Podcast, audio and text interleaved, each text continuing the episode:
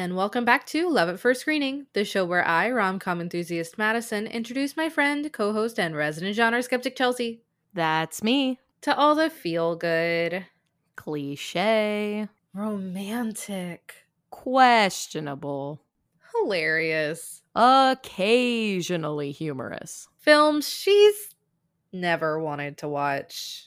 Well, Madison, hmm you and I might be the only people that find this interesting. But I thought I'd give the listeners a bit behind the scenes look at what goes on here at the LAFS studio. Okay. Before recording this, I was editing an upcoming episode. So by now, you will have heard The Hating Game. That's the episode in question. And a fun fact about this episode, which is on a film we'll get to later, this episode was supposed to appear in the lineup after The Hating Game. So at the end of the recording, we get to the part where we're telling people what episode is up next. And we say that it's this film.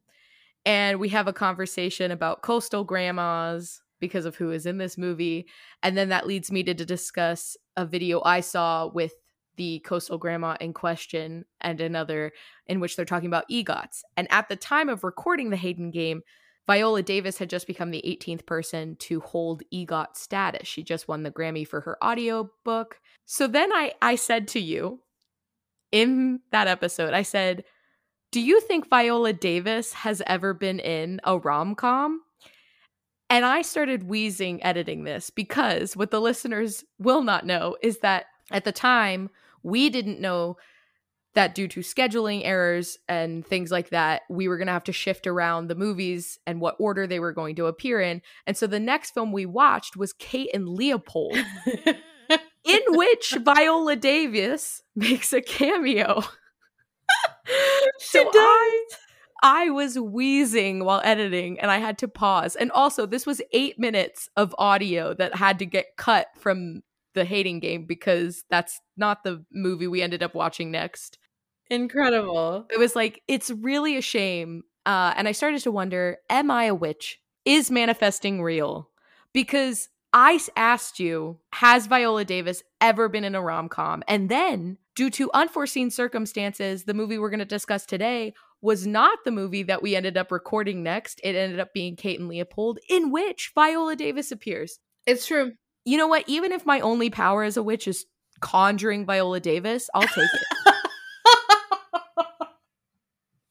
Honestly, that sounds like the best thing ever. Just I want to see a movie called The Conjuring of Viola Davis where you have you play yourself and you're like, "Oh no, I feel unlucky in love." And then here's this perfect partner and Viola Davis is just constantly there as like your fairy godmother facilitating all of this. wow. Do you think that we could make this happen?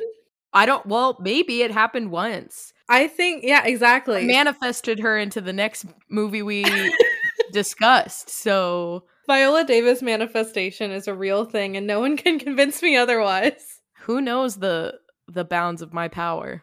Not me, and I live in constant fear of it, if I'm being completely candid. As you should. As you should.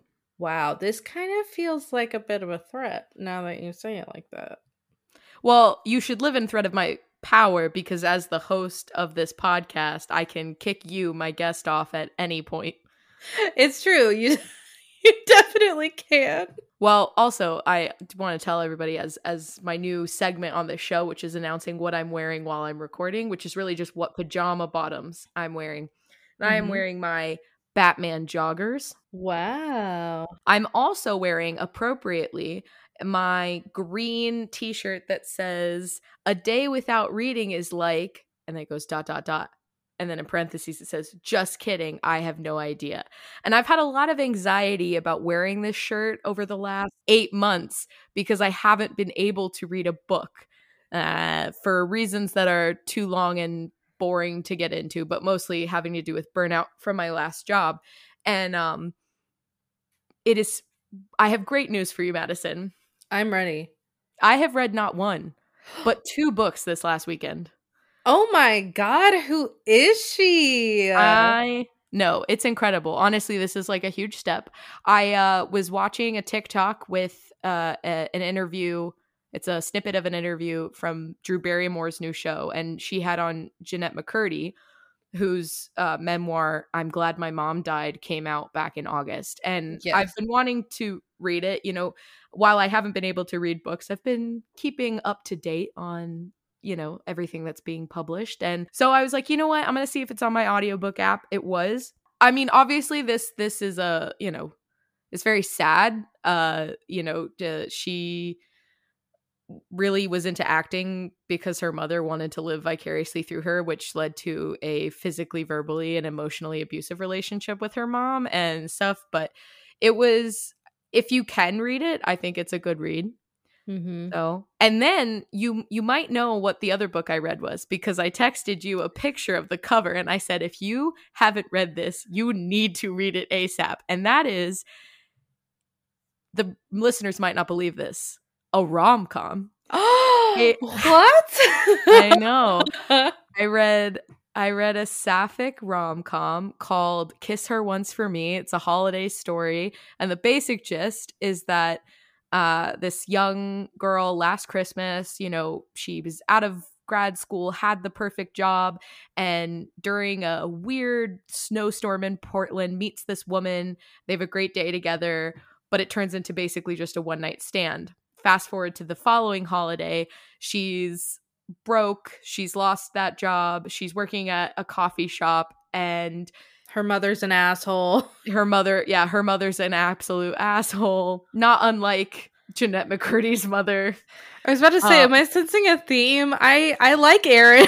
My- no, my mother, my mother is nothing like these women. My mother's great. Uh hi mom. Uh no, but but uh in in walks the man who owns the building the coffee shop she works at is in and he takes her out for drinks one night and basically tells her that he has to get married because there's a stipulation in his grandfather's will he can't inherit the large sum of money unless he's married. She could use the money so she can get 10% of his inheritance if they basically have a sham marriage. And so as his fiance, she goes off to his family's cabin to have a great, wonderful family Christmas. And who is his sister? It's her one night stand from last Christmas. Uh, it is, oh, it was so good. It was so so good. Look, I I think after reading this, because I've read other rom coms that I've liked, uh, reading them, I think I've decided that I think rom coms work better in the literary medium than they do on film. I'm obviously we've watched ones that I have enjoyed, but I think a lot of times they require you to accept a lot of things that I'm not the person that's going to accept those weird plot holes. I'm not just going to like, you know, run over that. Uh, Yeah. I'm to stop and like you need to fix this. Uh, and I think that obviously in, in literature, you have a lot more room to expand on things and make things make more sense. And I just think characters are better. So, anyway, I recommend both of those books. I'm excited to have read two things. Hopefully, it will continue. Hopefully, this isn't a fluke. Hopefully, after eight months, eight, nine months of not reading, I, I can, I'm, I'm back to reading. That would be really great. I believe in you. You're follow it sounds like you're following the same gateway drug back into reading that I did. Once I graduated college, I read I think two books the year after I graduated. One of those was a reread. It was uh Oksana Behave by Maria Kuznetsova. And the other honestly couldn't tell you what it was. I can't remember. So I guess it didn't make that big of an impact on me. And then the next year after that was when I started getting really back into audiobooks and my life changed in that moment. Although I think still that year I only read maybe two physical books that entire year. And again, the other one was Something Unbelievable by Maria Kuznetsova. So this is just an ad for her books, I guess. Actually, I think it's your way of trying to secure a, a future guest we want to have on. It, perhaps maybe maybe if we can't get that guest, maybe she'll come on. Okay. Maria Kuznetsova wants to be on our podcast, and I'm happy to have her. I fingers crossed. Um, I don't see any reason why she would want to be. that would be wonderful. But no, now now I um I actually have the new Emily Henry in my hands. I've gotten I've broken into it. So I'm going through that. I also read everything that Lily Gold has ever written, but that's four books. I say ever written. It's four books. You know, on TikTok, I there was a creator that like a book talker that was talking about reading and she phrased it as I read this with my ears or I read this with my eyes. Uh-huh. And I know that might sound ridiculous to some people, but one thing I am always swearing up and down is people will kind of try to minimize and diminish audiobooks as if you're not reading, but you absolutely are. Um, yeah. And a couple of things. To say that audiobooks aren't reading is highly ableist uh, because there are folks who cannot read a physical book either due to a visual impairment or neuroprocessing disorders. Um, so it absolutely is reading. Um, mm-hmm. There's a reason that they are available that way. Uh, and also, storytelling is is rooted in an oral tradition. We were listening to stories for hundreds and thousands of years before we were ever writing them down. Yeah, I was about to say I think there's um like a, a classist route to not uh authorizing audiobooks to be considered reading uh, in a general sense because like you said you know storytelling was exclusively an oral tradition for so long. I think that it's actually really beautiful that audiobooks have been able to maintain that in a really meaningful way. And I think that we don't give enough credit to the people who bring them to life. I mean, fuck. Julia Whelan, Natalie Naudus, um, Zachary Webb or Weber, I can't remember his last name, something like that. They're all incredible performers. You just, you know, enjoy them with your ears. It, really you know, like. it's just a different way of bringing the story to life. And, you know, people listen to podcasts, which are not necessarily the same thing, although there are a number of podcasts, ones that are really popular, that are fiction podcasts. It's mm-hmm. a story that's being told, and that's the medium they're choosing to tell the story. So yeah. I don't know. I just think it's people like to think they're better than other people and i think that's a very weird flex to be like oh i only read book like physical book. I know it's like what do you do when you drive? I i don't know they sit in silence and contemplate how, how else they can try and feel superior to other people. Okay you want to know something? I had a coworker now her commute was not very long. My commute was about 25 minutes. Hers was closer to 15 20 but she confirmed that to work and back home, she would drive in absolute silence. And I have never heard anything so sociopathic in my entire life. No music, no audiobook, no podcast, not talking on the phone with someone, nothing. Sheer silence. That is someone that has no experience with anxiety and depression. I do not need to be left alone with my thoughts. They're already evil. I don't need to make I don't need to give them more opportunity to torment me. No. It would be terrible and I'd get so distracted. You know, I feel like having something on the radio uh, you know, tunes me in to what I'm doing. I I can't I can't even work without sound. I have to if I'm dialed in to what I'm working on, I have to have something blaring in the background. Can't do it.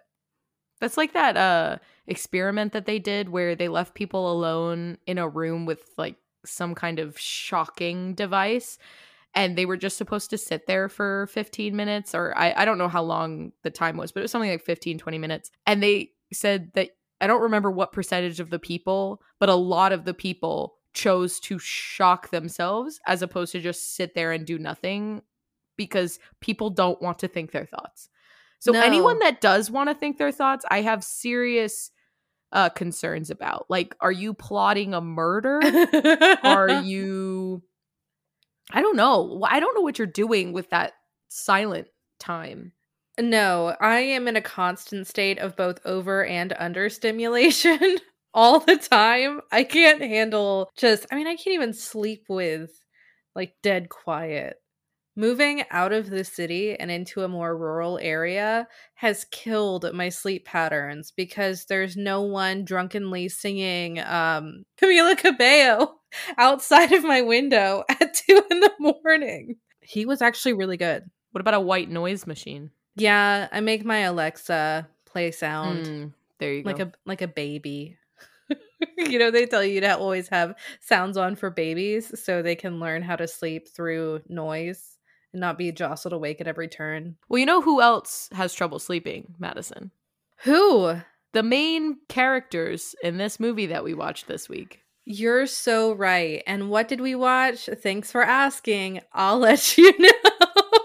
this week we watched Something's Gotta Give, featuring Jack Nicholson, Diane Keaton, Keanu Reeves, Amanda Peet, and Frances McDormand. Also, Jon Favreau makes a like a cameo sort of appearance here and there, and he is a cameo. Yeah, I'd like to remind everybody that uh, we either have cameos or jump scares, depending on our thoughts on the actors themselves or actresses. Before we get into this, though, I had a difficult time trying to decide what I wanted for our cocktails, right? Because technically, at least one of the characters should not be drinking.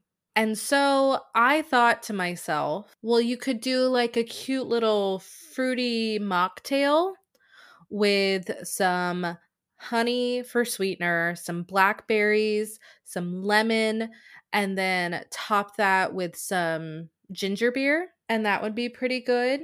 A non alcoholic option. Uh, and if you wanted to, you could add vodka into that for something to drink. And I also felt like it would be a really good beach drink. Alternatively, though, you could just have a glass of scotch because I feel like that's what he would do anyway. I also considered a glass of champagne, but I don't want to toast to the ending of this movie. But we'll get there. Without further ado, I shall tell you about Something's Gotta Give. Harry Sanborn, played by Jack Nicholson, is a wealthy New York businessman who IMDb phrases it as has a habit of dating women under 30 years old for 40 years. Um essentially, Sounds like Leonardo DiCaprio to me. right? That's incredibly problematic, but we'll get to that later. He is seeing his latest conquest, Marin, who is played by Amanda Peet, and they drive down to her mother's Hamptons Beach house. They expected to be alone. However, they're surprised when Marin's mother, who's a successful playwright, Erica Barry, played by Diane Keaton, and her sister Zoe, played by Frances Dormant, show up. After an awkward dinner, well, first I want to note that uh, Diane Keaton and Frances McDormand walk in on Jack Nicholson in his underwear, rifling through her fridge. That's never something you want to see. They convince him that it's all right that he's there, expecting to be alone. You know, the night turns disastrous. And then Amanda Peet and Jack Nicholson's character anticipated going to the beach house to have sex for the first time together. And during foreplay, uh, Jack Nicholson's character has a heart attack and is rushed to the hospital, uh, but not before Diane Keaton performs CPR mouth to mouth on him. And there, he is treated by an incredibly handsome doctor, Julian Mercer, played by Keanu Reeves, who tells Harry that he has to stay in the area for a few days. And since he has no other living arrangements, he ends up staying with Erica, while Amanda Peet's character, Marin, goes back to the city, which was so awkward. Like, hey, here's my guy I've been dating, uh, who's I think 30 years her senior, at least. And hey, stay with my mom since you had a heart attack during foreplay. What a great setup. Erica is initially resistant to Harry's being there, and then through a series of both mishaps where she accident he accidentally runs into her naked, and she ends up coming to like him through a series of hangouts, dinners, strolls on the beach, etc. They sort of start a relationship, but then she's also dating Keanu Reeves because Keanu Reeves asked her out. And then he goes back to the city, and then she immediately sees him with somebody else having dinner with her ex husband, whose new wife is like half her age, which again, that's something we'll get into. All in all, Erica is brokenhearted and ends up sort of breaking things off with Keanu Reeves at the same time, but then she finishes her play and she's back with Keanu and her play is going on and he realizes that it's all about the beach stay. Um Harry's Jack Nicholson's character, he realizes that her play is about her experience with him at the beach, their relationship, that sort of thing. And she's made him into a very farcical character because he is. He's a fucking joke. But we'll get to that. Again, there's so much to unpack in this episode. Then she they had made a pact that they would go to Paris for their birthdays because they're so close together. Since they had broken things off, Diane Keaton's character ends up spending her birthday in Paris with Julian and Harry just shows up in what he imagines is going to be a great grand gesture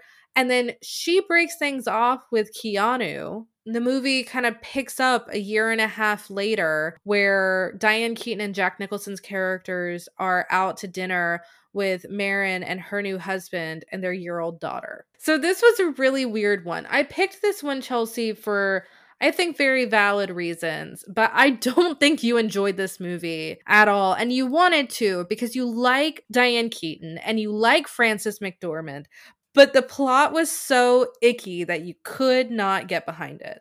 Uh, you would be absolutely right. I hated this movie. I felt icky from the opening sequence, and I didn't feel better at any point during this movie. And as much as I wanted to like parts of it, and perhaps I did, it is, I can't look back on the movie as a whole positively it's just it's icky it's gross. All of the yeah. synonyms for those words that's what this movie is. I don't like it uh no thank you. Honestly it might be going in the penalty box with never been kissed. I hated this movie. And i want to bring in the note too that this was both written and directed by nancy meyers and you love the holiday. Nancy meyer did the holiday. This was a completely swing in a different direction. She did a lot of growth in the three years between this movie and the holiday. Yeah.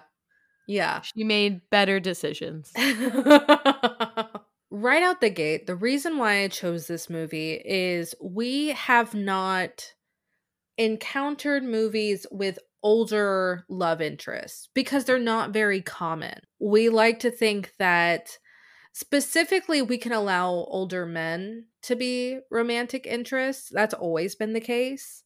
Um, but we can't let older women be romantic interests because at that point they're I don't know, shriveled up raisins who should be shoved in a broom closet. That's how that's how Hollywood acts. And so that's the initial reason why I chose this movie is I really liked the sort of push and pull too with the age factor because to me, it's gross when Jack Nicholson's character pursues younger women. But I had no problem with the age gap between Diane Keaton and Keanu Reeves.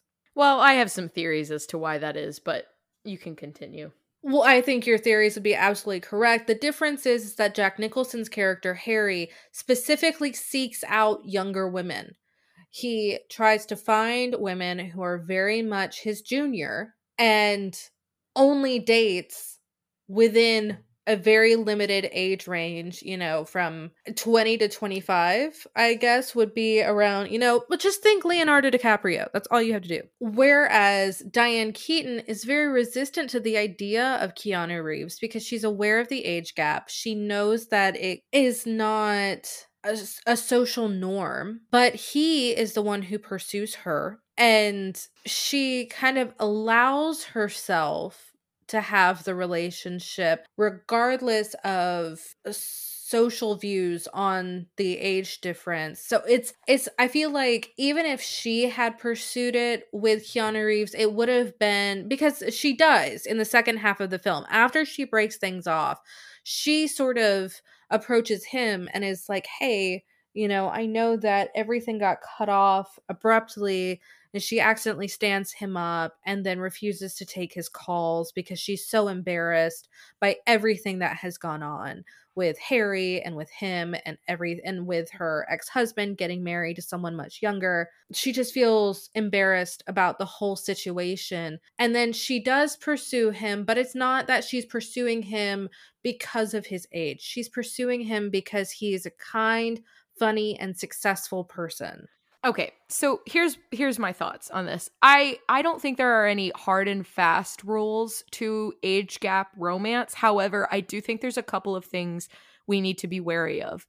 Obviously, power dynamics being at the forefront, especially when we're talking about very young people who are romantically interested or even involved with mentors, teachers, things like that um regardless of whether or not they are minors or not i mean obviously if they're minors that's a felony uh, yeah. but if they're not minors it, it still doesn't make it appropriate um but i think one of the things people will ask when you have a may december romance as they like to call it, mm-hmm. um is what do these two people have in common mm-hmm. and i think when we look at harry and marin versus Erica and Julian, you you see that Erica and Julian's like relationship starts from a place where he is a huge admirer of her work. Mm-hmm. So he he didn't even know who she was. It's you know she's not a celebrity where he's seen her you know on TV or something. He she's just a name uh, on the playbill, right? But he has seen all of her work and he's a huge admirer, and he genuinely wants to talk to her. Mm-hmm. And so as their relationship develops, you have this understanding that it came from a place of genuine interest in that person as an individual and not mm-hmm. so much like something surface level. On the yeah. other hand, you have Harry, which is very much about a man uh, having a midlife crisis, except it probably started. She he's just always been in this kind of perpetual chasing after youth. And so he does that by dating younger women. Obviously, he's doing it. He wants them to be easy. I think he says to Erica on the beach, he's like, I travel light. He doesn't want attachments. And I think he is aware and a lot of the women are either aware up front or become aware later that like this relationship isn't going to turn into anything serious mm-hmm. because of the age difference it's just a fling and look, I'm not trying to tell you if everybody is understanding at the beginning of a relationship that this per this older person is wants to have a fling with you because they're chasing youth, they're chasing a young piece of ass for lack of a better term. And if the younger person understands that understands that and then what do they get out of the relationship? I don't know, probably money. He's obviously a, a owns a record company. Um, mm-hmm. Um so he's essentially essentially well, so he's essentially a sugar daddy for lack yeah. of a better term. Um I think those are the differences. And I say person because I'm not trying to specifically paint this as predatory older men, although I do think we see this behavior a lot from older men. I mm-hmm. think that there are also predatory older women. Like there are oh, yeah. are are definitely women that are in this situation. I don't think it's as common, but it does happen. And I'm not trying to say blanketly that oh, it's fine for a woman to date a younger man because again, depends on the circumstances. But I think mm-hmm. ultimately what it boils down to is a very surface level, almost transactional relationship, and then something that's built on genuine interest uh, that turns into something more. And mm-hmm. I think mm-hmm. what it is is what kind of relationship do you want? Do you want a fling? Do you want something that lasts? I do think women, older women with younger men, get a lot of flack for for it more so than men we don't seem to I don't know. I mean, I think we we are clocking, you know, the age differences in romantic relationships, uh, as particularly celebrities. I know there's somebody doing a series on TikTok that's showing you at the time that they're date at that they were, da- you know, these. I know there's a creator on TikTok that's making a bunch of videos showing celebrity relationships and telling you how old each of the people were at the time that they were dating. But I think that's why uh, Jack Nicholson feels icky. But it's also just his genuine personality. It's very clear yeah. that he's after these women for what they can give him. Not so much what they can create together. And I think right. that's the, the difference. Erica and Julian, when you think about a romantic relationship, you're probably thinking about a partnership. And that is what I think Erica and Julian are both looking for, interested, and then later building. Mm. When we think about, you know, flings, relationships that are very uh mostly just take from the other person, there's not a whole lot of give. You're thinking about uh Harry and Marin. Yeah. That's why I don't have a problem with uh Erica and Julian. It's also importantly not a pattern Mm-hmm. She has not been repeatedly dating younger people. You know, at the very beginning of the film, Harry makes the uh, Marin makes the comment to Harry that you know you have a pattern. You don't date anyone over thirty, and then he tries to brush this off with, "Well, nobody over 30 is interested in me, uh, which is total bullshit. You're not interested in someone over 30 because you want a very specific thing from the women that you have flings with, the women that you sleep with. And someone over 30, the likelihood that they are going to be quote unquote easy, quote unquote malleable, easily manipulated is gets lower as they get mm. older as they yeah. have more life experience, as they've had crappy partners in the past. Like him. Yeah, exactly. Yeah, and I think the biggest thing too is he's looking for someone who would be impressed by him because it feeds his ego for them to be like, "Oh my god, I'm dating this guy with all this money and prestige and he runs like four companies and this and that." As you get older and have some of your own accomplishments build and grow, or you see how honestly unimpressive it is for some people to have what he has because of where they may have started. Uh, you know, if they started halfway up the ladder and you're 50 yards from the bottom of the ladder, it's less impressive. And as you get older, you come to realize that a lot sooner. He needs someone who makes him feel special. The entire relationship has to be about him. Even if he's giving them something, it's because he's giving it. Honestly, it's interesting that you say that because I think part of the reason that I don't like this movie is it felt to me like it was a movie about him. Mm-hmm. And I hated it. Yeah. I don't think nearly enough time was given to Erica.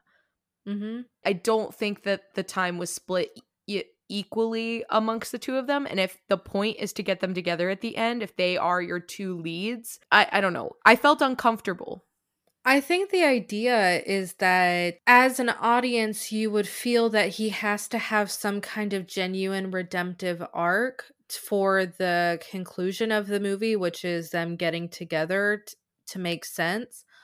But I also feel like it just wholly diminished her own growth. She was in this writer's block, and then she created this amazing play that did incredibly well. She's in Paris with her hot, successful doctor boyfriend who it seems like things are going really well. They're really happy. And then he just shows up and waltzes in, and it's almost like we have to accept that he's kind of derailed her life again. Because what? Because he's changed and now instantly worthy of redemption? Let Erica be with the hot young doctor boyfriend. I yeah. I don't or or I have some other ideas which we can get into later, but certainly she should not be with Harry. No. And I wanted to ask this too. I think that Diane Keaton is absolutely gorgeous. I questioned if I Jack Nicholson kind of gives me the creeps anyway, just naturally. He I don't know, he's fucking Jack Nicholson, you know, shining, that sort of shit. So he already kind of gives me an ick. And I wonder to myself if someone else was put into his role, would I feel as much of an adverse reaction? Like, obviously, at this point, uh, George Clooney would not have been old enough to play this role. But if we were making this now, if you inserted someone who's way more conventionally attractive, like Clooney, or even if you don't want someone as conventionally attractive, you could put in like Martin Sheen. Uh, potentially, if you wanted to keep the same sort of build that he has, but I wondered if it was just because Jack Nicholson gives me such an ick. And I realized that, yes, he creeps me out, for lack of a better way to put it. But I think it actually served his character really well because his character is supposed to be that smarmy, faux charisma type because that's how he has been able to continue to entice these younger women to date him this whole time. It's this weird put on charisma that looking at him, he would not have on the surface. Yeah, no, I as you were saying that, that's what I was thinking is as much as sure, maybe it's about Jack Nicholson, but ultimately I think he's well cast as this character. I think yeah. he delivered the slime ball that this guy actually is, the creepy, gross man that is Harry. Yeah. So I I don't think it's I don't think it's a problem with the casting. I think it is a problem with the character and you are right. I don't think enough happens. They I think they rely on the time jump to mm-hmm. explain it. yeah. It's not satisfying as a viewer for that to be the explanation that he's changed. I think you should definitely see more growth on screen in order for me to approach um, a world in which I'm okay with the ending. I think the biggest issue was the montage sequence choice that they made when he is going and speaking to all of the women that he had previously been with and then kind of dumped as soon as I don't know the clock struck midnight for them uh, or when he got bored because he had I mean even when he was seeing Marin there was a scene where he called at least one if not two other women because he was bored and he's not used to being bored because he always has a younger woman to entertain him and neither of them picked up. But with the decision to kind of cut those amends of sorts into a montage where you don't actually hear what's said, I think lost part of the punch that that should have had because you kind of want to see him get eviscerated a little bit by these women and you want to hear him make genuine amends if he's going to be good enough for the redemption arc that he receives at the very end. So I feel I'm I'm a slut for a good montage and that is to be merch, but I didn't like it here. I thought that it really undercut the growth and journey that he should have had on screen.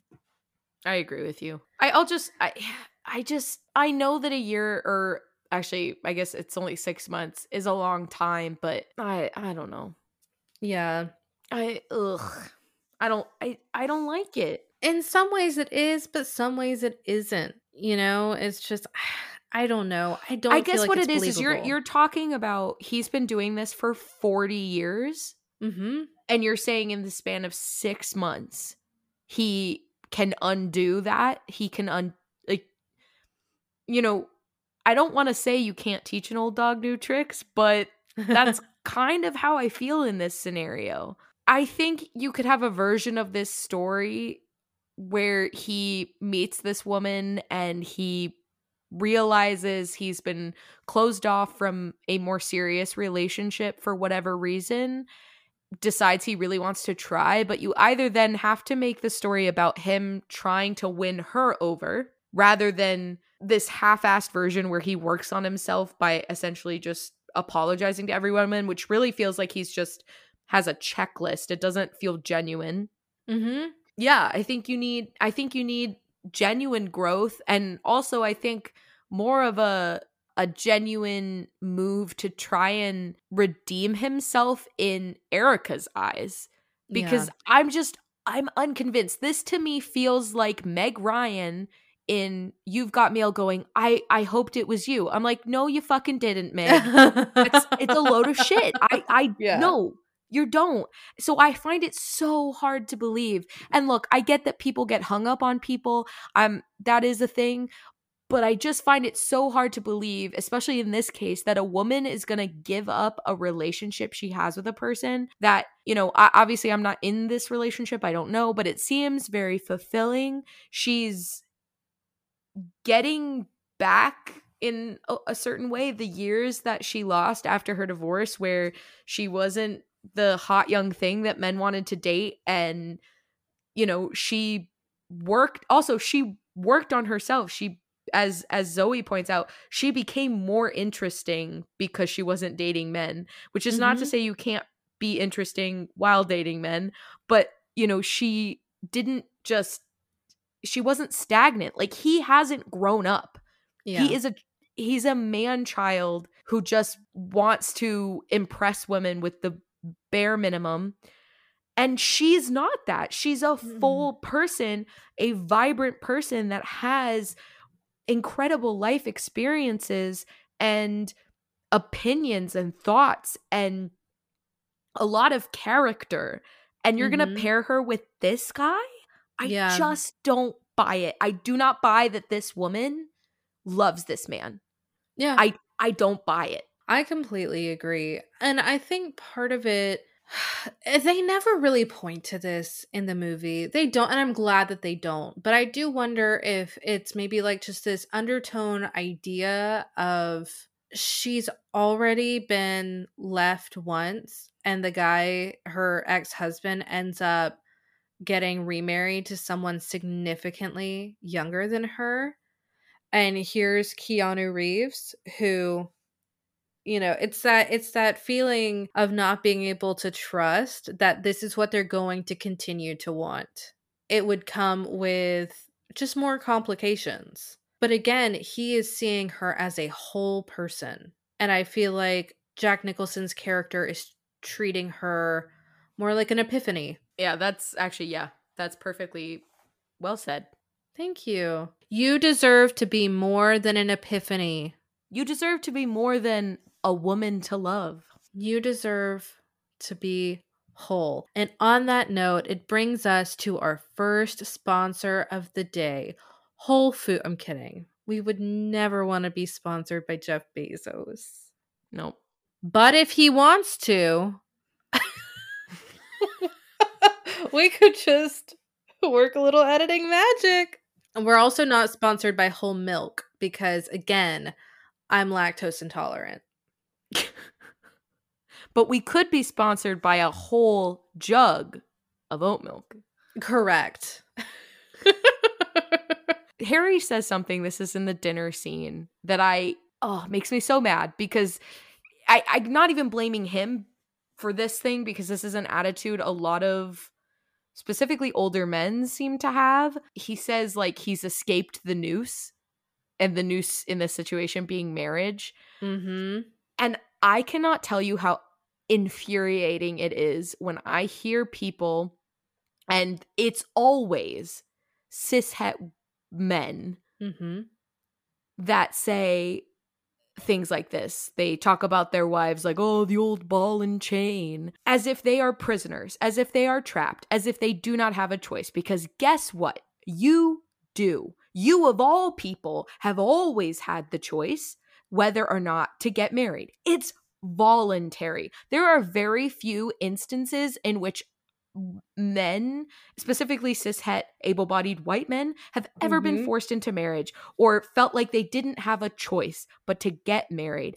And so the fact that you turn around when also, also, men are the ones that ask women to marry them. Yeah. So like you lit you literally asked for this. And if Mhm. you didn't want to do it, then just don't do it. Just be a bachelor. But anytime I hear a man say that, I want to smack him because Yeah. I'm like th- this is you you had a choice. So do not sit there and act like you would you know, you hate it because if you hate it then get a divorce Yeah. or never do it. I I I oh god, that drives me up a wall. Mhm. Oh yeah, no, it makes me crazy the idea of like the bachelor party being the last night of freedom. Freedom from what? I don't understand. You are entering into a legally binding contract. For some people, it's also spiritually binding. Why are you going to approach it like a death sentence? Then don't do it. Oh my Yeah. like I that's the thing that frustrates me is it's like you you literally don't have to do this. No. Like it's not death and it's not taxes. And honestly, for some of these rich white assholes, they don't do that either. So like why are you getting married? Why? Yeah. I I just don't do it. Like it is the most infuriating thing. Okay, to completely switch gears, if you'll allow me, I do want to talk about the nude scene featuring Diane Keaton. There's two moments of nudity in the film. One is with Jack Nicholson, um, and we see his ass while he's loopy at a hospital. That was purely for comedic effect. Uh, Diane Keaton's nude scene too is also for comedic. Like it's supposed to be like that awkward, like oh god moment where she's naked and he's run into her um she thought he was asleep he's not etc i found this scene to be very valuable because we do not let women over the age of what like 29 30 be nude on screen at that point we just get and you know obviously some people are not comfortable being nude on screen i completely understand and support that um, I personally would not. But I found this to be very valuable because it goes to show that a body is just a fucking body. The reason why it was uncomfortable is it's because it's, you know, a, a non consensual interaction of him witnessing her nude. That's the point of tension in this. But there's not a moment that I can recall where there's anything negative said about the interaction other than the fact that it was awkward. Yeah, I agree with you. I think that this accidental nude scene is handled really well. I do think that there's a different version of this where there are negative comments made, especially from a man that, as he says, has never seen a woman of that age naked before. Yeah. Because he's constantly dating younger women. So those are the only bodies that he's seen. I know it's really gross. I'm going to keep reminding people of it because this movie is disgusting. Um he's disgusting. On the contrary though, I was really disappointed in their sex scene Yeah. because as much as I I don't want Jack Nicholson to be in a sex scene, just know, but but I as a concept and and the way that it was handled, I I was disappointed in it because it was all comedy mm-hmm. and I think I would have much preferred them to allow an older couple to actually connect in a sex scene the way that we allow young people to Mhm. connect. I think they went over the top with the jokes. I think there can be one or, you know, one joke at the very beginning. Like, I think him cutting off her turtleneck, I think that was fine. Mhm. But the continued, like, let me take your blood pressure, like, they're just making fun of older people having Yeah. sex. And I just, why? I, I don't get it. And especially because this is the first time that she's had sex probably in years. Mhm. I mean, a- after I I the part afterward where she cries, I did like that. I don't like that it's immediately followed up with Jack Nicholson being like, "Yeah, I'm overwhelmed. I I had sex uh 3 days after a heart attack and I didn't die. That's got to be a record." Like Mhm. because the moment she's having of like clarity of feeling like she is sexy is Mhm. so important and i feel like it's just really undercut and undermined by the immediate follow-up of jack nicholson's joke and especially Yeah. as it was the before that like tender moment that she's having the whole sex scene is just jokes like oh it's so funny so i was extremely disappointed in in that scene and and i really feel like we should let older women's sex and romance life be seen as sexy and romantic rather than Mhm. comedic. It's the idea of if you're not seen as desirable, then what else are you left with in our society? I mean, I I've talked about Fleabag before on some probably many episodes, but that's sort of the not to give anything away, it doesn't give anything away. But that's sort of the climax of the first season is just coming to oh, that was a good pun. I saw your face and I was like, I didn't mean to do that, but that was fucking funny. Um, but no, that's the you did it again. God, I'm so unintentionally humorous. I can see why people love being around me. I here's the thing, when you don't do it on purpose, it's very funny because it's just like coincidental that yeah. you said climax and then fucking funny. But when you do it on purpose, it's like no, you're trying too hard. yeah, I understand. But no, the pinnacle, there you go, of season one is coming to grips with the idea of if you feel like you are not desirable, she says fuckable, um, but if you're no longer physically wanted by someone, you know, at basically every point of your life, what good are you? Because it really boils down to the feeling of community, connection, um, and intimacy. And I feel like that's what we don't want to show in older single people for some reason. It makes no sense to me. And I completely understand that's why the sex scene was so cheapened, especially with his need to break the intimacy that was momentarily there in her revelation is because we can't allow them to be seen in a truly intimate way that also involves physical intimacy. That's weird. No, it's not. It is so human. And spoiler alert, apparently women's sex drives go crazy after like age 40. So he really should have been leveling up. Well, I also think on the whole, it's a little bit ace phobic Mm-hmm. to i mean just in general the erasure of asexual individuals but i also think in this sense the idea that the value in relationships is primarily and always at the forefront physical is Mhm. completely um diminishing the other ways in which people connect with each other um Mhm. they're you know demisexual folks who only experience sexual attraction after an emotional bond is formed for example that emotional intimacy would need to happen for you know i would wager a number of those folks uh to desire uh sex but you know i i think that this this emphasis that we have on physicality when it's the like most fleeting thing like Mhm. youth beauty are things that you have but time and circumstance will will take them from you and also then we run into the issue of like what is beautiful right because Yeah. we, we certainly society has put forth a set of criteria and which they're judging people by but that's not going to align with individual beauty standards right? Yeah. so it just it's just annoying. I, I don't have a better word for it. It's just annoying. It this idea uh, that we're all the same that i hate. Like Mhm.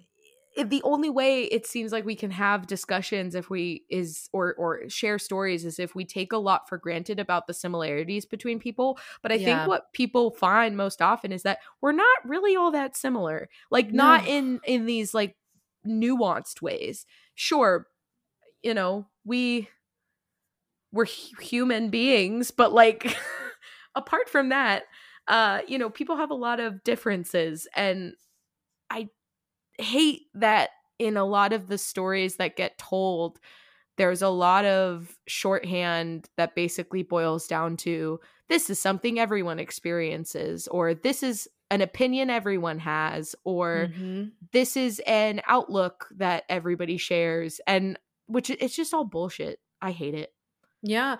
Well, I mean, uh, when I was uh, doing work on my undergraduate thesis, uh, part of the crux of my issue was trying to establish universal taboos. And you could say oh cannibalism mm, most most places most places frown on cam- cannibalism. Incest for the most part yeah because it's biologically unsound as well. We as people have kind of figured that out too but it's not you know eradicated uh, certainly not eradicated you know it's it's shunned and it's a taboo in pretty much everywhere. Harm to a child pretty much everywhere but we also have child labor because you know the basis of capitalism is exploitation and that doesn't discriminate age wise race wise you know for the most part if you can be exploited you will be exploited unless you are the one exploiting that's your that's how you circumvent that and it's it was strange to see just exactly that how much we can assume or how much we do assume and how much we actually can't assume. And I feel like that gets to the heart of the issues that a lot of rom coms have, which is a lot of them are very white. A lot of them are very privileged in terms of money. I mean, think about this. This is set at a beach house in the Hamptons owned by a playwright. And all of the love interests are doctors or like uh, Marin, for example, she's an auctioneer. That's one a job I would love to have. but two, just completely out out of left field for most people that you would interact with.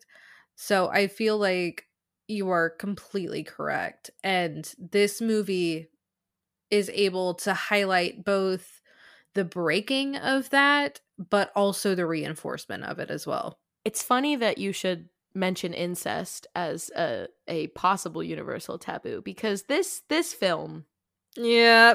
Is hmm. really mm. skirting like some kind of weird incest adjacent line. Yeah. And if you're okay with it, Madison, I would like to talk about fixes for this movie. Please. Uh, number one, let's box it up and throw it in a steel container to the bottom of the ocean.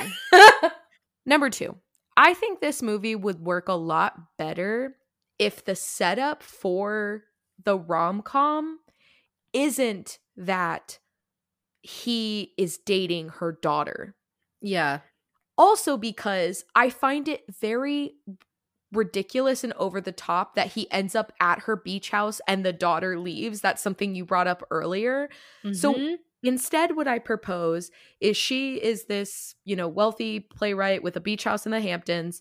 And she decides, you know, she's lonely. Maybe her sister and her daughter are going on a trip. And maybe they recommend, why don't you like rent out the beach house. Or better yet, if we don't believe she would just rent it out to anybody, she works in a very creative industry that would have ties to other creative industries of which he is a part of. Mm-hmm. So maybe it's a friend of a friend, a friend of a colleague, something like that, who needs a place to go for whatever reason, is just looking for a beach house for the season. And so he ends up there as her roommate in this very large house and you know he's continuing to live his life. So you can have a very successful montage of him seeing these other women her observing this and being disgusted. You can have a lot of the same conversations that you're having. But then when he has the heart attack which kind of is what brings them together because afterwards she is helping to take care of him it mm-hmm. makes more sense that he's going to go back to her house that she yeah. is going to be the one caring for him. Why did his people leave I don't know. That makes no sense to me. Mm-mm. Um they're not really called away. They just are go away. Yeah. So I think that that could do a lot. It gets rid of this weird I'm going to date my daughter's boyfriend, this old guy that like I I don't like it. It it makes an already icky situation feel 10 times more icky. You mean almost being Eskimo sisters with your mother and having yeah. made out with your stepfather? Exactly. Exactly. We don't like it. We're going to get rid of it. I don't think it's going to change all that much about the story. She can still write the play that she writes. It's just not as autobiographical, but there can be specific moments in it that would still upset him when he realizes what the play is about.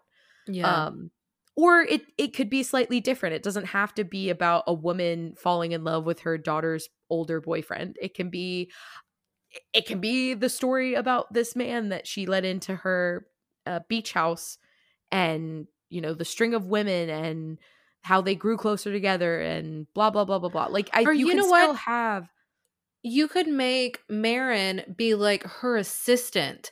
And so she has this beach house that she tells her assistant you can use.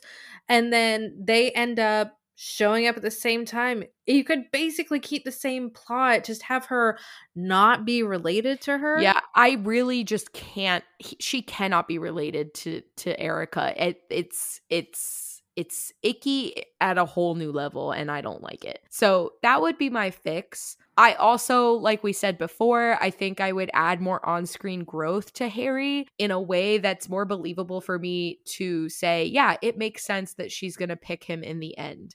Because Yeah. ultimately, it feels like she's been incredibly hurt by this person. And I get that the hurt is how she's able to write. She seems to be having writer's block until he comes into her life. And then after, you know, she's heartbroken, she kind of pours that into this play, which ends up being a big success. So I understand that part. But like afterwards, like over these last six months, like she's been living life. And I just feel like it's a big backward step. So I need something Yeah. else to happen for me to believe that she wants to end up with Harry. Or alternatively, the beginning of part of the film stays the same, but instead we see a woman choosing herself in the end. And choosing herself means that she's not going to pick Harry, that she's going to continue whatever kind of relationship she has with Julian, whether that turns into something or not, it doesn't matter because instead of instead of living for herself being like I don't have the option to have a man and everybody knows you need a man to complete you um. Instead of it being that it's a story where she's like well i have had that and i can have that but instead i'm putting myself first and i'm going to do these things because you know what? There's more to life than men. Yeah. uh i think that would be a much more satisfying ending and so it doesn't even have to be about julian. Really what it is is being affected by this romance and or that or rather the lack of romance and being able to move forward and get out of this rut where she's kind of angry because she is she's upset that her life to a certain extent has turned out the way that it has and she is rigid in certain things but ultimately i think realizing that you could break those rules allowed her to open up in order to not be blocked creatively so i think you can have all of that in the movie and have it be more satisfying than it in its current iteration I completely agree. Um and you know, I thought the casting for pretty much everyone was great. I thought that this was it was odd at first. You know, you have Jack Nicholson, Diane Keaton, Keanu Reeves, Amanda Peet, Fran- Frances McDormand was the most perfectly cast ever. Loved it.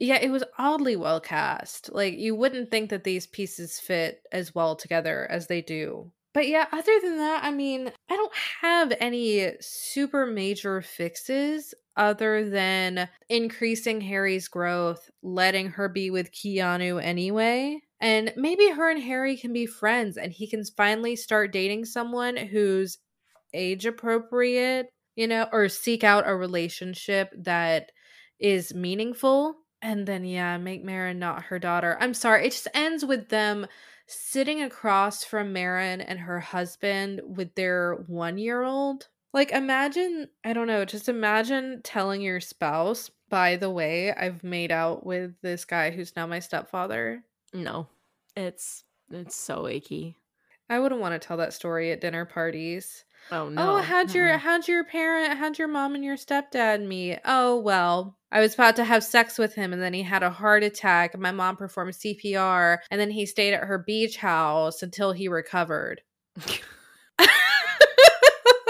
Look, I know Like- that there are very strange family dynamics out there, but that is just beyond. Yeah, it's like I may have double cousins, but I don't have that. should I explain how I have double cousins or should I just leave it up to the imagination? You know, I think it's funnier if you don't explain, so, especially because too. how many times is it going to come up? It came up in the Sweet Home Alabama episode. Here we are with Something's Gotta Give. So I guess the next time that we have a very rural or slightly incestuous story, you can bring it up. There's no incest involved, I promise. My parents are not related. I just want to throw that out there. Anyway, okay, so we've described what we liked about the movie, which was some. We love Diane Keaton. Adore Diane Keaton. I also really like Keanu Reeves. Yeah, I do too. I watched God and Frances McDormand. I was about to say, what did I watch recently that had Keanu Reeves? that would be last week's episode where he played himself in Always Be My Maybe.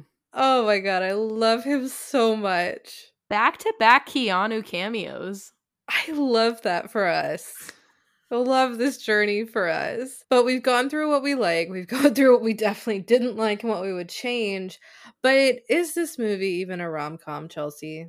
I don't know, Madison. Let's turn to our trusted rom com criteria to determine whether or not this is, in fact, a rom com. So, firstly, do they date? Are there moments in which we see these characters growing closer together? I okay, so I'm assuming that obviously the romantic pairing is Jack Nicholson and Diane Keaton. The answer is definitely yes. I mean, you have the walks on the beach, you have them making pancakes together, eating ice cream together. Like they have these really sweet moments where he's able to both humanize himself and her at the same time because he's the one who has all of the work to do. Diane Keaton's perfect and no one can tell me otherwise. So yeah, they do date. I feel like that's a pretty solid slam dunk. That's a sports metaphor. Great. Mm-hmm. Uh, I I agree with you. I think there's definitely dating happening. They're obviously in close quarters, which allows for the kind of accelerated relationship. But yeah, there's like there's that sweet montage of them on the beach and so yeah, they definitely date. Check yeah. number 1 did we laugh? Uh, were we meant to laugh? Are there setups for comedy, even if we didn't laugh? There's definitely setups for comedy. I, however, I don't think I laughed at anything in this movie.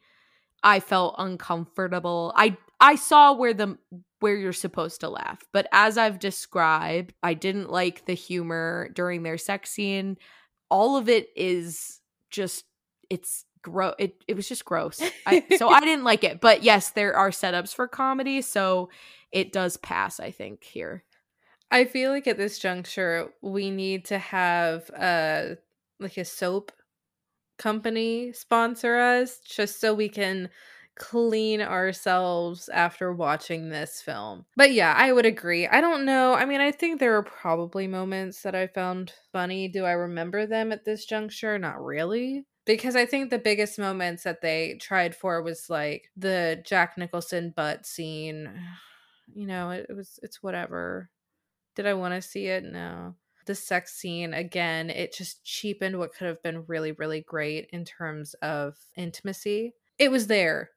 So yes, it, it fits the comedy bill. All right, so with two checks, moving to the last point, is love in the driver's seat? Meaning, does romantic love propel the plot forward? I think that was the intention. Even it, though I don't buy into the romance, I don't really buy the romantic evolution. I think it kind of has to be because her growth is coming into herself again as, you know, a being of intimacy, a being of romance um, being comfortable embracing yourself in that idea, kind of immersing yourself in that feeling again and feeling okay with that. And his is realizing that he wants more than a couple hundred tawdry affairs, that he wants, you know, a meaningful relationship in his life. So I would say yes, it is even if I don't jive with it. Yeah, I'm also inclined to agree with you uh, about this one. I think individually, we see, especially after the kind of midpoint of the film, they're both motivated by romance in a way, either mm-hmm. romance being kind of the ignition and then they go off to make themselves better, or chasing it like that's what you're running after. And I think Mhm. with them coming together at the end, it's clear that that's where the plot was leading the whole time. I don't like this romantic plot to be clear and I don't think that's a mystery. I think I've made myself clear throughout this episode. Uh so yeah, I don't like it, but I definitely think that that is the driving force of this story. I don't think there's enough character growth of any one individual to say that this was a story about self discovery or like a second chance. I, I think it, it, it's framed very much as a romance. Mhm. So it gets a check. So with three checks, it passes. This uh this movie, uh, something's got to give, is a rom com. It sure is. And again, I I chose it for a reason. I chose it because I felt like it had merit of being an older romance. You know, and I feel like that should be more in the forefront of film. It's just not, but again, I don't Madison, my hope is that as we continue, that we'll come across or that we will find other rom coms in which the romantic leads are not young people. I would like to see ol- other older romances.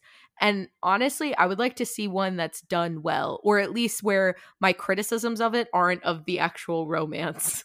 Yeah. Yeah, I completely agree. I would I would like to feel good about a romance starring two older people. I'm going to have to do a search, but I will find it. This will be like the holy grail. I'll do this for you. Looking forward to it. Thank you. Thank you. So, was this movie watchable, Chelsea? Oof. Yeah. Um, I mean, I, I think our answers to this won't be surprising at all, but just in case people aren't familiar with how we determine if something's watchable, how we grade films, if you will, we offer a watchability score on a scale from one to five, modeled after a walkability score, which is something uh, real estate agents use to rate properties and destinations on how walkable they are uh, to reach things like movie theaters, restaurants, libraries, etc. So, coming in at number one, we have Stranded in the Desert. Two is Backroads Barbecue. Three, Stranded in Suburbia. Nope. Three, Strip Mall in Suburbia. Four, Four blocks from a transit stop. And number five, the best coffee in town is right downstairs. So, Madison, what would you like to offer this film? You're going to be surprised. Okay. I'm giving this movie a 2.5. That is utterly shocking. and I will tell you why. One, Diane Keaton, immediate bump up. All right. But I feel like we did not touch on it, and perhaps we should have. Frances McDormand's uh, monologue that she has during the dinner scene is worthy of a half point in and of itself because it was excellent. So, with that, Diane Keaton bumps it up from a one by a single point, and then Frances McDermott, nope, Frances McDormand bumps it up by an extra half point. So, I give this movie a 2.5. While I agree that Diane Keaton is incredible, and while I agree that Frances McDormand's monologue in the dinner scene is iconic, I cannot abide by that 2.5. That is way too high. I am giving this movie a one. This movie is in the penalty box with Never Been Kissed. For honestly, similar reasons. yeah. Yeah, maybe maybe age gap romances are where we're going to really break for you. You really love child friends to No, that sounds bad to say child friends. You're like, you really love child. I'm like, are you gonna maybe don't pause after that? Childhood friends to lovers romance. Yep. You want to So try that again? No, I'm keeping all of this in. Ay, ay, ay. Yes. Yeah, I don't know. The age gap, it's a hard sell for me. If anybody has recommendations on films that actually do it well where you don't feel icky watching, I think what the problem is is they always try to make the age gap really jarring. Mhm. Um, instead of like having a 45 year old dating a 60 year old.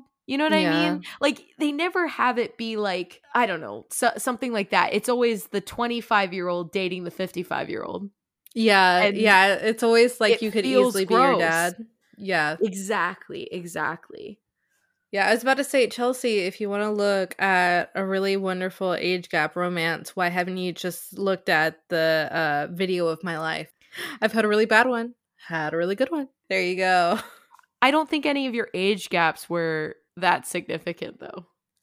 Um, the first was seven years. The second was twelve. Wait, the good one was 12? Yeah. Okay. All right. You know what? I take back my previous statement. you can you can allow the early twenties to date the mid thirties. I mean, I don't know. it's very situationally dependent. I fully recognize that. I uh, while having um engaged in age gap romances, um I can also fully get behind the fact that more often than not they are fucking weird. I also do like to be mean.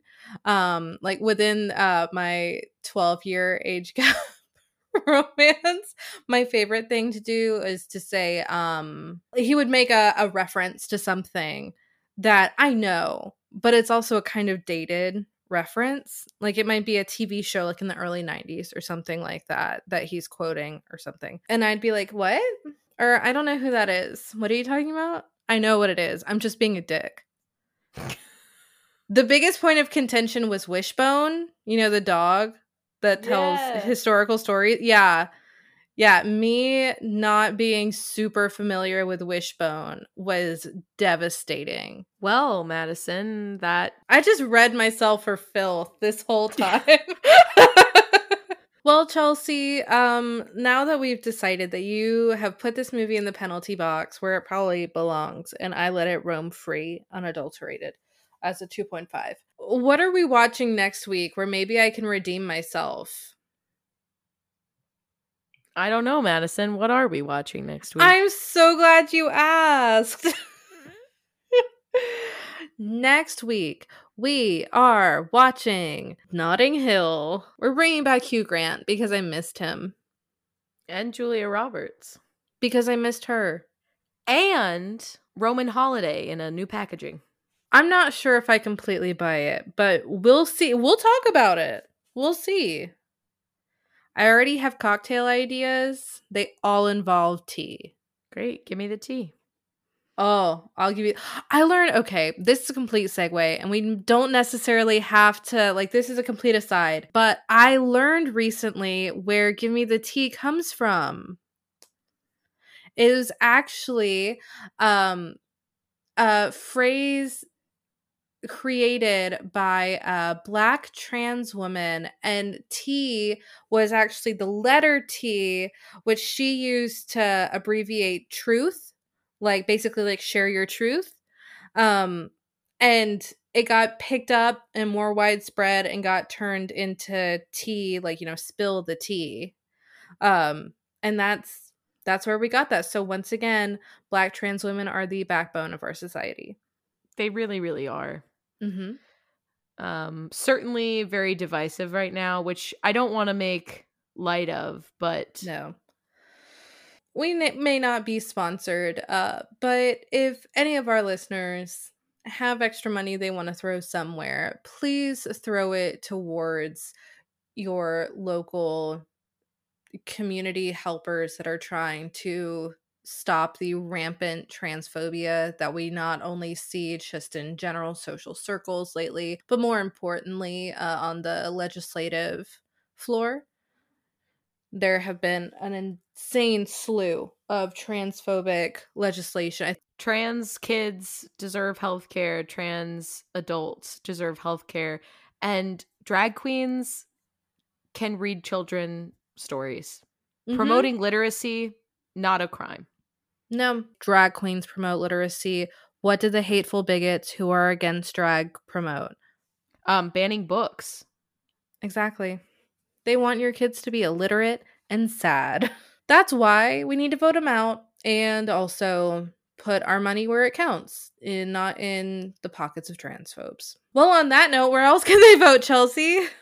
Jesus Uh, Christ. Yeah, what a what a segue. Uh yes, every week following our most recent episode, you can head on over to our Instagram at Love at First Screening where we offer a poll uh to determine whether or not Monster in Law was a rom-com, not a rom-com, or some of Jane Fonda's finest work. And let me tell you, I was a little disappointed that no one said it was Jane Fonda's finest work. And look, I know that that's not the right answer because she's done a lot of great things. And this was, you know, just a drop in the bucket. But I feel like everyone's ignoring her. On the other hand, very happy because as of the last time that I checked, people were in agreement that it was not a rom com. I do want to say that I had qualms with this poll because two answers were right at the same time, and I was limited to just one. So, Anyway, you can participate in polls like that one every week following our most recent episode. It's posted to our story. It's available for 24 hours. So vote or, you know, democracy will fail. But if you have a recommendation for a film you'd like us to watch, perhaps a film starring two older people that isn't gross and disgusting and disrespectful, you can send those over in an email to loveatfirstscreening at gmail.com. You can also tell us your thoughts, feelings. You can recommend a different film. You could recommend a film that's not a rom com. You'd like us to make a rom com because I'd like to remind people once every season we do a bonus episode called Rom Com Respawn. Last season it was Blade. We made a great film out of that. Uh, we do have one planned for this season, but if you want to get ahead of the curve for next season, you can go ahead and do that. yeah, because we're planning that now. We plan out so far in advance. And why do we do that, Chelsea? Because we're professionals. We are professionals. That was beautiful. Why don't you sing our intro song? Um, I was not asked. Oh my God. We'll fix that for season three. Do a whole facelift. You know, honestly, I I sound good sometimes, but I had a cold back in like September, and ever since then, I cannot hit certain notes anymore, and which is ah. honestly pretty sad. And I'm kind of scared, but also I don't normally like warm up before I just sing a little ditty. So maybe if I properly warmed up, I would be in better shape. Who knows? Do you think that we should start a band? I think we should absolutely start a band, and I would like to be the drummer. Perfect. I I can play rhythm guitar. Great. Um here's what I like to tell people. I I my skills very limited. My enthusiasm, I'm coloring outside the lines, you know what I mean? Maybe I'll learn how to play bass. How hard could it be? Exactly. How car- You know what? It's funny. There are I think the I think um unless I'm confusing two different stories, but I want to say that the band that I like Pierce the Veil, their bassist Jaime um didn't actually play bass and he but he that's they needed a bassist. Like he played the guitar, they need they needed a bassist. And I feel like he just kind of like I'll figure it out kind of Yeah. a vibe. There you go then. I could do that. I just need a bass. That'll be fine. I could be I could be wrong about that. And I'm going to be honest, we talked a couple episodes ago about you know coming back to these facts that we're not so sure are facts. Uh-huh. Um I'm going to be real honest, if you want to know if that's true or not, look it up. But I'm honestly sure that nobody that listens to this cares about Pierce the Veil. That's why I'm not to I'm not to tell you. If you're really interested, look it up. yeah, I've seen them live once, but When did you see them? they opened for All Time Low 20s. Was it the Spring Fever tour? Yeah, I think so. I also Were saw you that show, I there? saw- no, I, well, I saw it in Orlando, but Oh yeah. and I met them. I went to the meet. Well, I didn't meet All Time Low. Here's the thing about All Time Low. They are in the genre of music that I listened to in high school, but I wasn't a fan of them. But ironically, they're the most popular band of the ones I would listen to.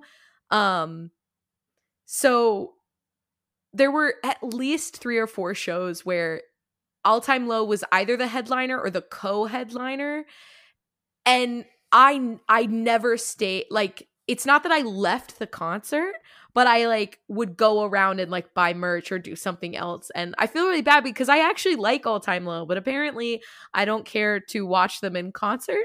Uh, I feel terrible. Well, what during that show, I actually saw. I think it was during the Pierce the Veil, or it was after the Pierce the Veil set had finished. You know, they do the shit where they, you know, sling out picks and toss sticks, that sort of stuff.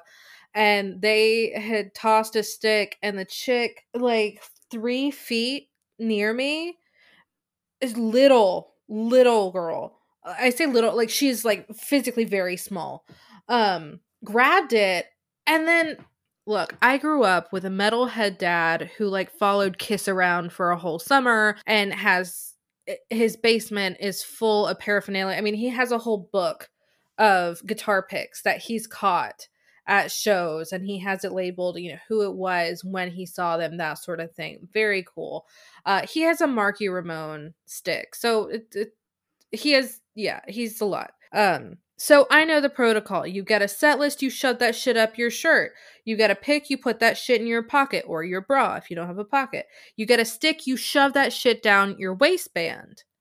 That's just like in my head, that's ingrained. And she's over here and she's like waving it around because she's so excited that she got it. And this girl, who was like twice her size, grabbed both ends of the stick and like uh, one end and the other and then twisted it to try to get it. I almost broke this chick's wrist trying to get the stick out of her hand. I mean, it was the craziest shit ever. I've gotten my hand stepped on. I got I caught one of uh Tony's picks for the guitar one of the guitarists from Pierce the Veil at um mm-hmm. I think it was an, a, a Day to Remember was the headliner of that concert and I remember I had to it fell on the ground I put my foot on top of it. And then when I went down mm. to get it, somebody stepped on my hand. And then, even though it was on the floor, I shoved that in my mouth because I was like, I don't want anyone else to have it. Uh, yep. It's disgusting. I'm surprised I've lived this long. Uh, Honestly, I got a pick from um, Dave Rublin of American Authors at a show. He had had it between his teeth, and um, when he took it out, it had a spit on it, and okay, leading up to this, the lead singer, um, Zach Barnett, he had taken a washcloth and like wiped his face with it and threw it out in the crowd. And my mom, just on reflex, like snapped it up. And then she got really nervous, like, oh, this is probably gonna smell gross. And she kind of like sniffed it gently and then like shoved it in my face because it just smelled like like Tide or whatever. And so to get her back, I took this spitty ass bass pick and just shoved it straight into her palm.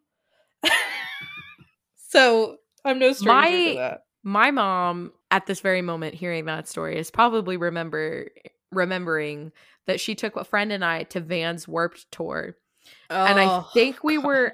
I, it was falling in reverse, which they've broken up. But Ronnie uh, had taken off his orange bandana. He like shoved it down the front of his pants and like moved it around and then tossed it into the crowd. And my mom, she'll, st- you know what? Next time you're at my house, Madison, ask my mother about this. I will. Her facial expressions telling this story is just really captures her feelings. Oh my god, that is so fucking incredible. Uh i feel like i could just go on and on with like a oh let me tell you about the time i pulled the set list off the stage at a struts concert but we we really could but uh i feel like we've given them a, a an an intro at the at the outro here so i know we have. they might have already turned it off. They don't want to listen to us talk about concerts anymore Write in, let us know. Should we talk about concerts more? Should we do a special episode in which we just share all of our concert stories? I have a lot of them. I'm sure Madison does too. I do. We should do it. We should do it. Just someone write in. I'll write in under a pseudonym. all right. Well, thank you all for joining us. Once again, we are Love at First Screening. We're here every Wednesday talking about all of the rom coms you love, love to hate, and everything in between. So until next time.